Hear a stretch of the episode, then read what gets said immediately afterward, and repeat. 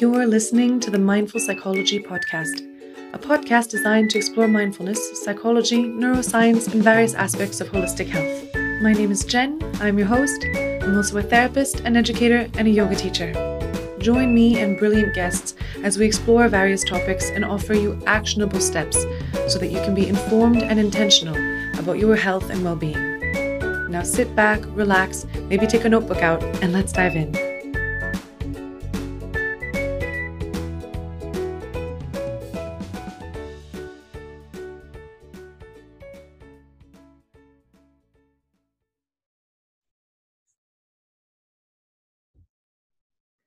Hi, everyone, and welcome to a brand new episode of the Mindful Psychology Podcast.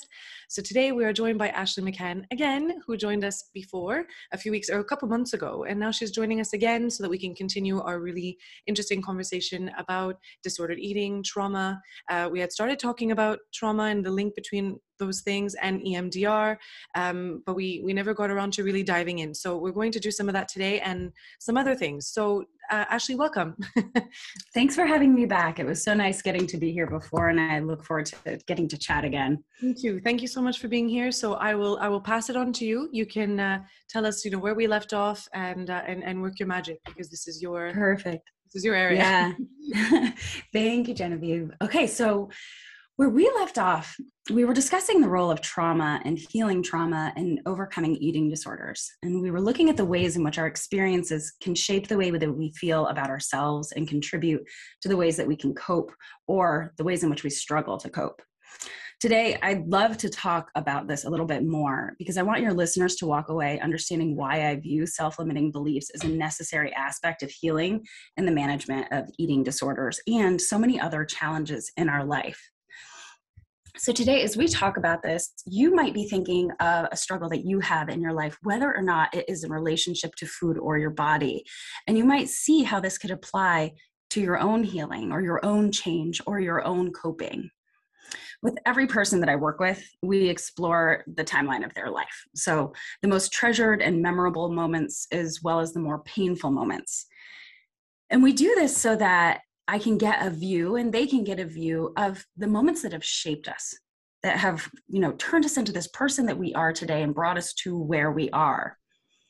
And you know, you might look back, Genevieve, and anyone who's listening on a moment that was difficult, maybe a moment of embarrassment. Let's not dive right into our deepest, darkest moments. But if you think about a moment when you were embarrassed, you might remember not just the experience, but you might in this moment be feeling the way that you felt. Did something come to your mind? Yeah, I can think of embarrassing things for sure. Oh, and do you feel it? Like, what does it feel like in your body? Like I kind of, I get really cringed out, and I just sort mm-hmm. of want to like hide. Yeah. yeah, and you know, I I could take us down an entire wormhole talking about polyvagal theory and our nervous system, but I'll just give you a little bit of a tidbit here. When we feel a lot of us will notice that we feel so many of our emotions and so much of what happens in these experiences along the center line of our body, from our throat to our heart to the pit of our stomach. And it might even feel like a wave. Um, often in moments when people are describing shame, you might have heard someone say the whitewash of shame. I don't know if mm-hmm. Brene Brown started saying that or if she just says it often enough that I relate it to her, but I really related to that that whitewash of shame, like that heat that overflows, that runs up and down my body when I think about those moments, So like you say, cringeworthy moments, right? Mm. Um, our polyvagal nerve, or the vagus nerve, runs along the center line of our body, as we were discussing, those right where those emotions tend to flow so we feel these experiences when we remember these experiences. And what i'm going to talk to you about today is a type of theory, uh, therapy that i do that starts to create change in that effect. When we think back on moments where there was shame or pain or suffering we will remember that they were difficult that they were bad that something was not right but we will no longer relive re-feel re-experience after the treatment Mm. which can be huge in opening up the possibility of change and new experiences. Because as we move through our day to day today and forward, we still are responding to things that trigger the past. Mm-hmm. So if the moment that we just thought back on, a moment of embarrassment was social. We might find that in social situations, sometimes those feelings of embarrassment or maybe it's self questioning are triggered. And we'll, so we'll talk more about this today. And I think that most of us will be able to relate to this on some level. So, as we're looking at this timeline of someone's life, we're looking at the moments that have not only shaped them, but have changed them the way culture influences and experiences led to the formation of a belief system. Um, the beliefs, especially our core beliefs, are so important. Those sound like I am enough, I am not enough. Our core beliefs um, can have to do with safety. I am not safe. There are a lot of people who are walking through the world today believing and feeling in their bodies that they're not safe, even in moments that they are, because they had experiences when they were younger in which they truly were not safe or safety was threatened. And so that might just look like being hyper vigilant, very alert, um, looking constantly for threat and danger. And it might not even be cognizant. That's a person who might be walking around feeling especially anxious and activated, but not really understanding why. So, our our beliefs can essentially form our identity, who we think we are, what we believe we can do, and what we don't believe we can do. While our beliefs aren't beliefs are not bad, we're going to explore how some beliefs can negatively affect us and our behavior. Mm-hmm. So many of our beliefs about self are acquired and developed in childhood. And as we discussed earlier when we were talking about neuroplasticity and brain development, mm. for most of us, by the time we're 10, we've already established our beliefs about ourselves. Isn't that interesting that by 10 years old, so much of this is already decided? And isn't it kind of scary too? Like, absolutely, absolutely. Because up till age nine, we, we don't have the kind of discernment that we do mm. from that point forward. So, a lot of the messages that we receive directly we absorb like a sponge without questioning. They feel like facts. And the things that we're inferring or assuming similarly can be taken on as if they are fact. Mm-hmm. So, for example, um, this, an example I often use because so many people um, have seen this or can relate to it is that when a child is young and their parents are divorced, they often feel like it's their fault, which to any adult or any listener out there, we know that that is not true. It's not the case. But for kids, everything goes through the lens of what did I do wrong? What does this mean about me? And not because they're egotistical, but that's what their brain is doing at that stage. It's trying to figure out what everything means about them. Yeah. And so we we take a lot in, we take a lot on, and at times in black and white terms. So if someone says that we are good at something, we might internalize it. If someone says we're bad at something, we might internalize it. And it might be difficult for us to challenge that moving forward forever. um, but that does not mean we can't change it. So when we were young, our minds were highly suggestible, susceptible to messages that we received. So we were likely, likely to adopt information in concrete terms. I am, I am not, I can, I cannot. And being suggestible means that our malleable minds are absorbing what we see and we hear. So perhaps it's a parent deriding themselves in the mirror, I'm so fat, or editing what they're eating. I can't have donuts right? So you see how some of this can influence eating disorders. And again, this is not about blaming parents, it's just about imagining being in the shoes of a young child and what they're seeing in the world around them. Yeah. So moments like these to children um, can create beliefs such as like fat is bad, being fat is bad. If I'm fat, I am bad. Food is good or bad. We deserve or we do not deserve food. Mm. And so we can d- also be adopting other people's belief systems, right? So it's what we're surrounded by. It's what we're influenced by. It's the family culture, the culture of our home, the ni- dynamics of the people around us. We're learning. And that's it. Like we're learning. We're trying to figure out how to navigate the world. And so we're looking for information to help us do that. Okay, that that works that's good that's bad that makes that person happy that makes that person sad you see it? Like can you imagine how this is curious children just trying to learn and figure it out? Yeah absolutely. So there you know another way that this can occur is through inference. So for example my son when he was in first grade he had a teacher who timed his writing assignments. And the kids were told to draw illustrations then write a story about their creation the teacher grew really frustrated with him time and time again because he would spend nearly all the time detailing his drawings. He loved to mm. draw. And her frustration started to send this message You're a bad writer.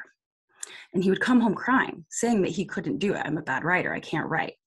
Now, this is first grade, so he's probably seven, right? In this example, he was inferring meaning. She wasn't saying this directly, but her frustration communicated something to him, and his mind made, made the meaning of it. Mm-hmm. Right. So it's not always verbalized, mm-hmm. it's not even always directed at, at us. Right. So when you look at that example of like seeing the parent in the mirror or seeing the parent um, change their relationship with food, like that parent was not intending to influence the child just like this teacher though it was directed toward my child wasn't sending a direct message. There's a lot of ways that we can absorb and create meaning and hold on to these things and they can become beliefs. Yeah.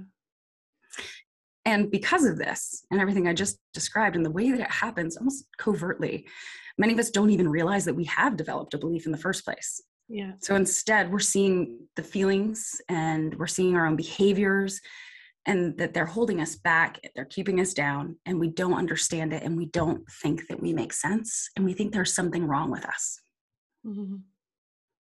Some people are highly aware of self-limiting beliefs, and it's like they wear them on their sleeve. It's the you know low self-esteem and the way they feel about themselves, and it, it, it's very very apparent. Um, the problem there is that they still think it's true.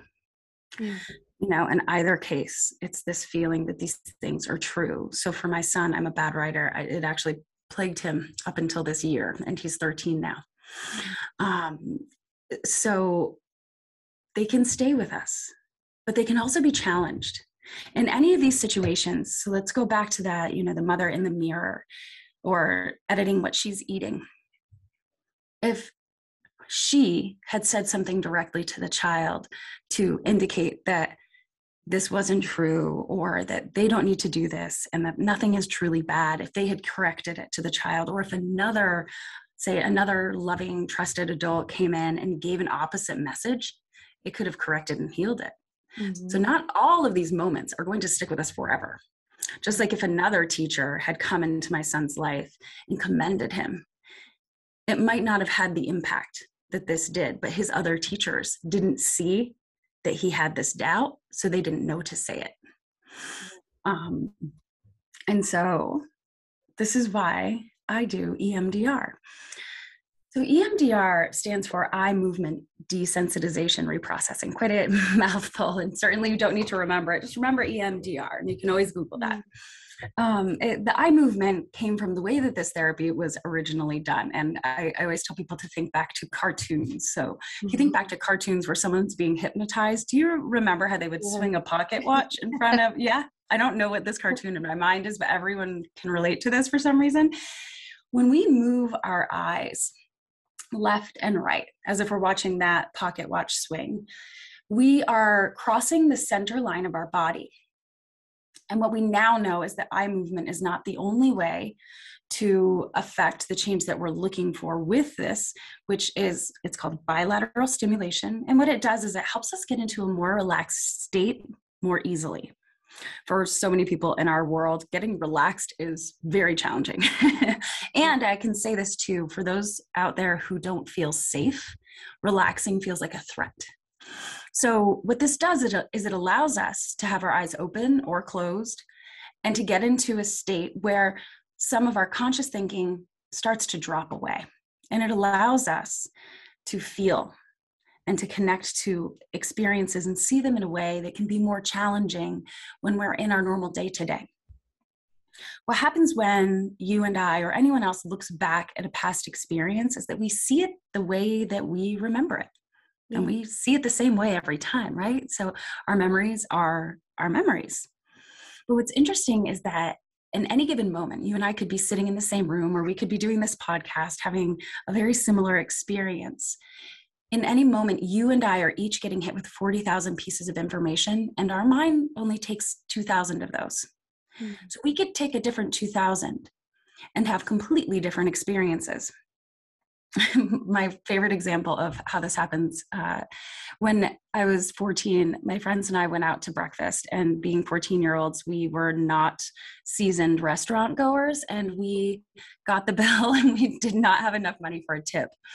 But one of my friends very excitedly declared that she had a dime in her shoe. Oh nice. Now, we all know a dime is not a great tip but they were very excited about the dime being contributed and so, you know, years later, we've just laughed about that story. But two of my friends both believe it was them that had the dime in their shoe. And to this day, they argue mm. about who had the dime. And none of us know whose memory is correct. That's amazing. That's, that's right. so, so the reason I give this example is this when we go into this state using that bilateral stimulation to relax. And we start to look back at our experiences with the support of a, a, therapist. An outside person will be so helpful in doing this work. That's why you know we go to therapy. Um, we start to zoom out on these memories and we see things that we forgot things that we missed. We start to get new information which can be so helpful in balancing in these moments. You know, um, one of my first experiences with EMDR was in my training, and the person that I was working with was recalling an incident related to the belief that they would always be alone that led to fearing abandonment. Mm. And it went back to an accident where a person that they love passed away. Mm-hmm. And in their memory, they believed that they were the first person and the only person on the scene. When we went back and we did EMDR, that lens widened and widened and their scope of the view of the situation changed and they realized that they actually had never been alone that the friends who were with them when it was a, a, handful of people because they were actually at a party down the street so all of these people were around them and all of the support workers were there the firemen and the ambulance. And that one shift in view mm.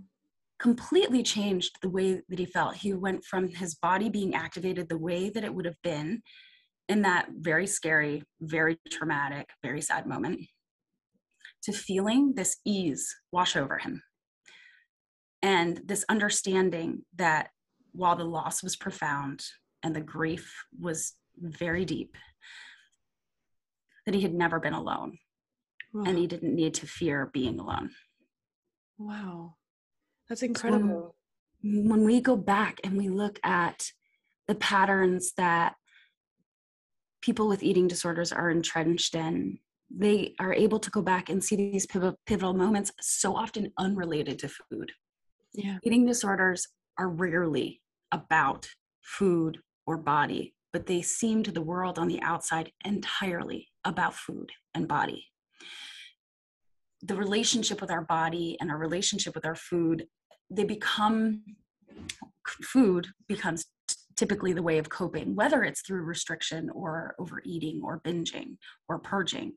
It's all a management of emotion or a way to have control or containment over something when other things in our life didn't feel within our control or able to be contained. Um, when we look at how it shifts our relationship with our body, it's we're it's almost like a projecting. You know if if we're feeling like we are bad and wrong we tend to separate from our body in a way that has us talk about our body and look at our body as if it's not us anymore and that creates almost a sense of safety that's fleeting. It does not work, it is not functional. But it's like being in that body doesn't feel right or safe or good because I'm not right or safe or good. Mm-hmm. And so it puts us in this battle against ourselves. But the reason that it started was to just try to find some comfort, mm-hmm. to feel okay. And so people get into these battles with their bodies and into these battles with food when really what happened was there was a battle somewhere else in their life where they didn't feel like they could win. Yeah. Um, totally. And so, you know, and I say that when we look back on experiences and they rarely have anything to do with food, I'm going to use control as an example because I think we kind of demonize the idea of wanting control when it comes to eating disorders. And I want people to understand that to desire to have control is actually just a, a very basic human desire. Yeah. We, none of us, and I want everyone to think about this. Don't we want to feel in control? Don't we want autonomy and choice? Mm-hmm. Now, with an eating disorder, that what can look like this over controlling of food. So let's look at a restrictive type that person might have had experiences when they were young where other things in their life and around them were chaotic or felt unsafe. So think about like an unsafe home, a home where there might have been abuse or domestic violence, or it could be verbal or emotional abuse, or it could have been there was a loss mm. when they were young, someone that they love died or left, and you can't control that, right? And so what it will do is flip the switch for some of us where we're trying to control and contain and find a sense of control but not because we're control freaks, not because we really want to be stuck in this pattern of obsession, but because what started off small will grow. And mm-hmm. so for someone who in one day starts, you know, using control of food as a coping mechanism, what happens with coping, and I'm going to use the word maladaptive. It sounds like a judgment, but the reason I say that maladaptive is maladaptive versus adaptive. This the coping that remains functional for us is the adaptive kind, the kind where we don't have to do more of it to feel good. It actually gets easier over time and it never creates problem, distress, or interference in our life. That's a really good point. I, I use the word maladaptive, again, not as a judgment, but just to distinguish because there are a lot of forms of coping that actually work. Mm-hmm. I mean, we can even say, and you know, people won't like hearing this, but like alcohol does work mm-hmm. initially. Doing what we're doing with food in these examples does work temporarily. Yeah the reason that I put them in this maladaptive category is that over time, people find themselves having to do more and more and more of them seeking the initial relief. Exactly. But they don't get the same relief, perhaps unless they do more or even if they do more. Yeah. And it starts to interfere or it starts to create. Um, when I say interfere, a lot of us are functioning and will maintain functioning even when we're in the depths of disorder. So, functioning is a hard thing to actually measure. So when I say interference, it's taking up more of our time than it used to. It's preventing us from doing other things. Those are more likely to be the measurements that you're going to actually see than someone's functioning change. Because functioning won't change until people until this is so bad that health is um, interrupted and someone needs to actually go to the hospital. But people can go for a very long time doing these things without it actually interfering. Does that make sense? Yeah, no, totally. Okay. So, you know, I'm talking about and when I was giving those examples, things like abuse in the home and traumatic loss. But beyond trauma, we're even more likely to incur experiences that have similar effects, but that we might not qualify as trauma.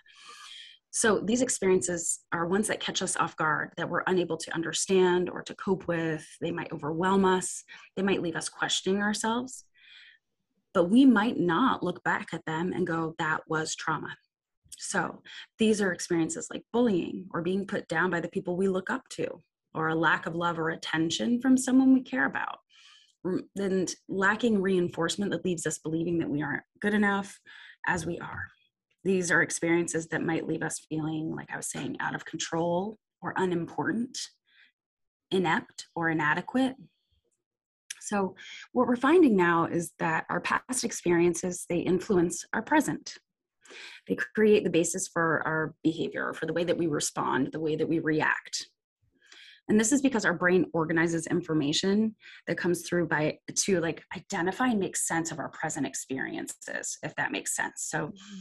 when something new happens to us, our, our mind and body will recognize a familiar feeling Mm-hmm. And then you can imagine almost like that movie Inside Out, if anyone has seen it. Oh my it. God, yes. It's like, imagine that there's like this sorting system in your mind and yeah.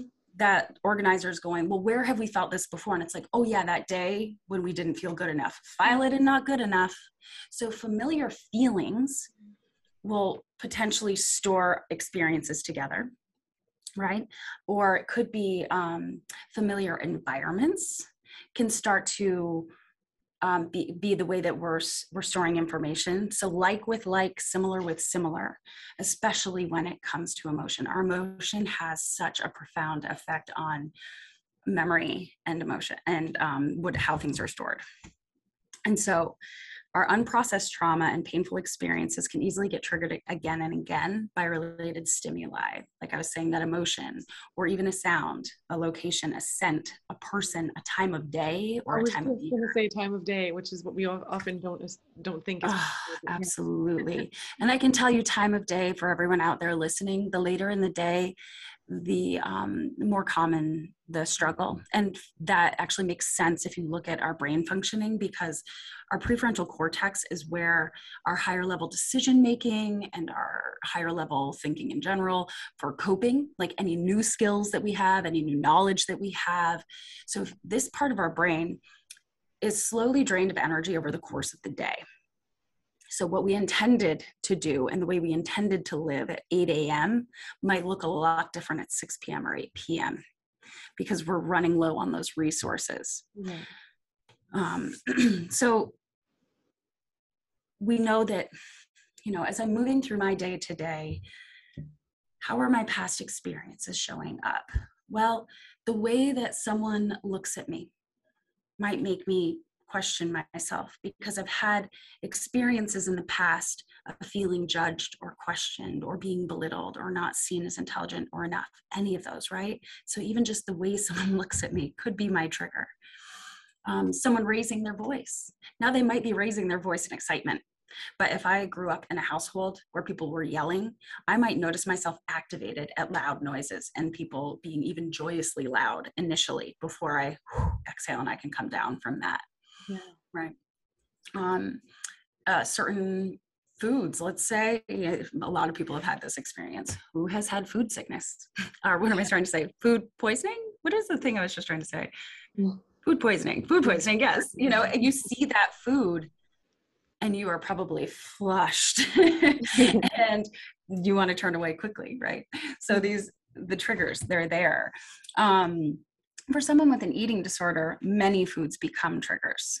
Many foods become, you know, uh, seen as good or bad, fearful. So they're very triggering. Anxiety can come up around food, restaurants, meal times. Um, there's there's so much there that can start to trigger fear, and there's so much there that can trigger the old discomforts and self doubts mm. and then the food becomes how we are coping. Um, so EMDR, it, it's this evidence-based psychotherapy, and you know it's akin to hypnotherapy. And anyone who has done that will know what I'm talking about. Anyone who hasn't might have kind of preconceived notions about hypnotherapy. I think because there are many years of uh, people going to like fairs and hypnotizing people to cluck like mm-hmm. chickens. So I say this because those of you who are remembering me talking about that watch swinging probably associate that with hypnotherapy or being mm-hmm. hypnotized. When we're doing this therapy, you're completely cognizant. We're conversing. There's no trance you don't wake up from it at the end. There's no snapping of the fingers. so I, I say this just to help people understand more that this is a process that you are doing for yourself with the mm-hmm. support of a therapist, not the other way around. What I love about this therapy is that you don't have to talk through every detail of a traumatic incident. Mm-hmm.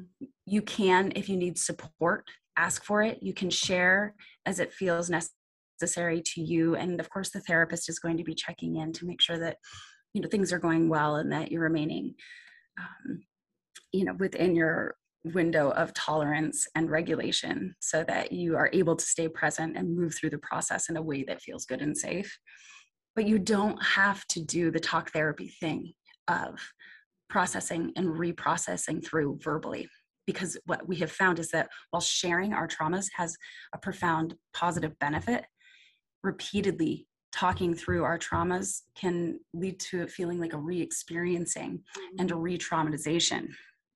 Yeah. You know, and what I love about this kind of healing when it comes to the healing of eating disorders is this that there are different levels of recovery. And I've worked in different levels of care for eating disorders. So I've worked in outpatient, like private practice as I am now. I've worked in residential treatment and partial hospital and um, as well as IOP, was, which is an individualized outpatient program. And for those of you who don't know the differences between those levels of care, um, residential is where you you stay there 24 hours a day. You're sleeping there overnight. Partial is where you're there almost like it's your job, usually a nine to five, five days a week. So there's some reintegration into life at home, meals at home, and weekends. And IOP is usually three hours a day, three times a week. So you see that titration down. And I, I didn't speak to this, but inpatient would be the hospital hospitalization level. Right. Okay. So when you're looking at each of these different levels of care, we're also looking at different levels and types of recovery. So in eating disorder recovery, there's physical recovery that's necessary, right? So we're trying to get to the place where the person has restored weight if underweight, or they have um, their labs regulated if they were not menstruating, that they resume menstruation, um, that they're able to eat and normalize their eating and to manage their eating, whether it was under, over, to find that happy medium, that moderation we can also look at it through the lens of behavioral recovery. So, if you think of someone who was purging to cease purging, for example, if there was someone who was over exercising or restricting food, that behaviorally those patterns cease. Mm-hmm. And a lot of treatment programs address both of those magnificently. The psychological recovery is the one that, in my opinion, is ne- not that any of these are not unnecessary, but is necessary to prevent relapse and repetition. Yeah. Because many people will get to physical recovery and to behavioral recovery, but they'll still be suffering under the thoughts and the feelings that they started with. My hope for anyone in that place is that you have so many new and improved strategies for coping and managing that you're moving through with so much more peace and ease but the mm. true psychological recovery might require going back and doing some healing to truly be free, to truly feel like yourself again.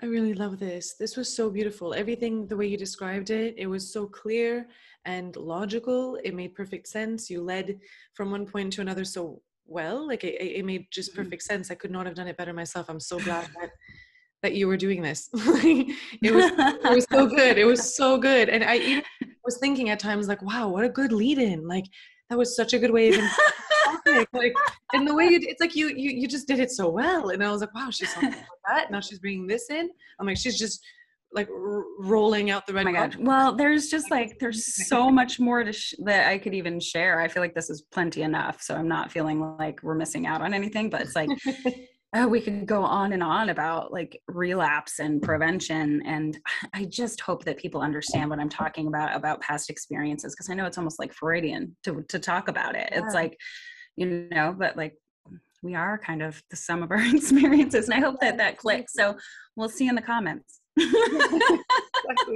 No, but I, I really love that. And I'm not just saying that. Like I felt like the way you presented this was flawless honestly it was really really nice mm. and it made so much sense you explained things clearly you you like pre-answered questions which is always really helpful uh i mean i didn't have to do anything this was like, it was it was like wow i loved it so thank you so much all right i and i kind of actually was thinking that i'm like i don't know i i have so much more i want to say so i hope i didn't get greedy with your time but i really oh, appreciate oh my goodness you. oh no, this was no this was amazing you were not being greedy at all this is so great and and i think too and I, I, like i said i'm not just saying this the way you talked about experiences in general and the way like trauma yeah. could affect us or something that sticks out can affect mm-hmm. us these things can happen for anything like even things that we might yeah. not deem traumatic um yeah. it's not always we, we can't just take every experience for face value like sometimes it's right. something that happen indirectly but it affects us so much um, yeah. and we and we don't realize and even what you said about like the inside out comparison you made i mean that, was just brilliant because i really love that movie i really like it it's so Me good too. oh my gosh i mean i want to know the creators of that movie so bad because yeah. they nailed it they, they really did. They the, really who did. thought to talk about the relationship between happiness and sadness what right? Right?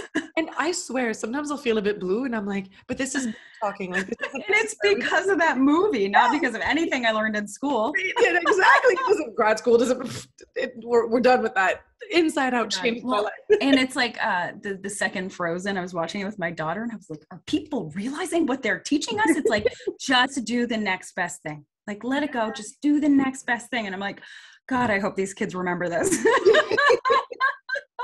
I love it. It's so true. And I just love also when we see the younger generations and the way that they accept themselves so fully and the way that they speak up for themselves and they know what's right and what's not right, or they know yeah. to prioritize their mental health. I'm like, wow, I'm learning so much from you. Like that was not normalized or not with you, right? no, not I love all. that you're standing up for yourself right uh, now. You're such an advocate. yep. Yep. I love it. It's so beautiful.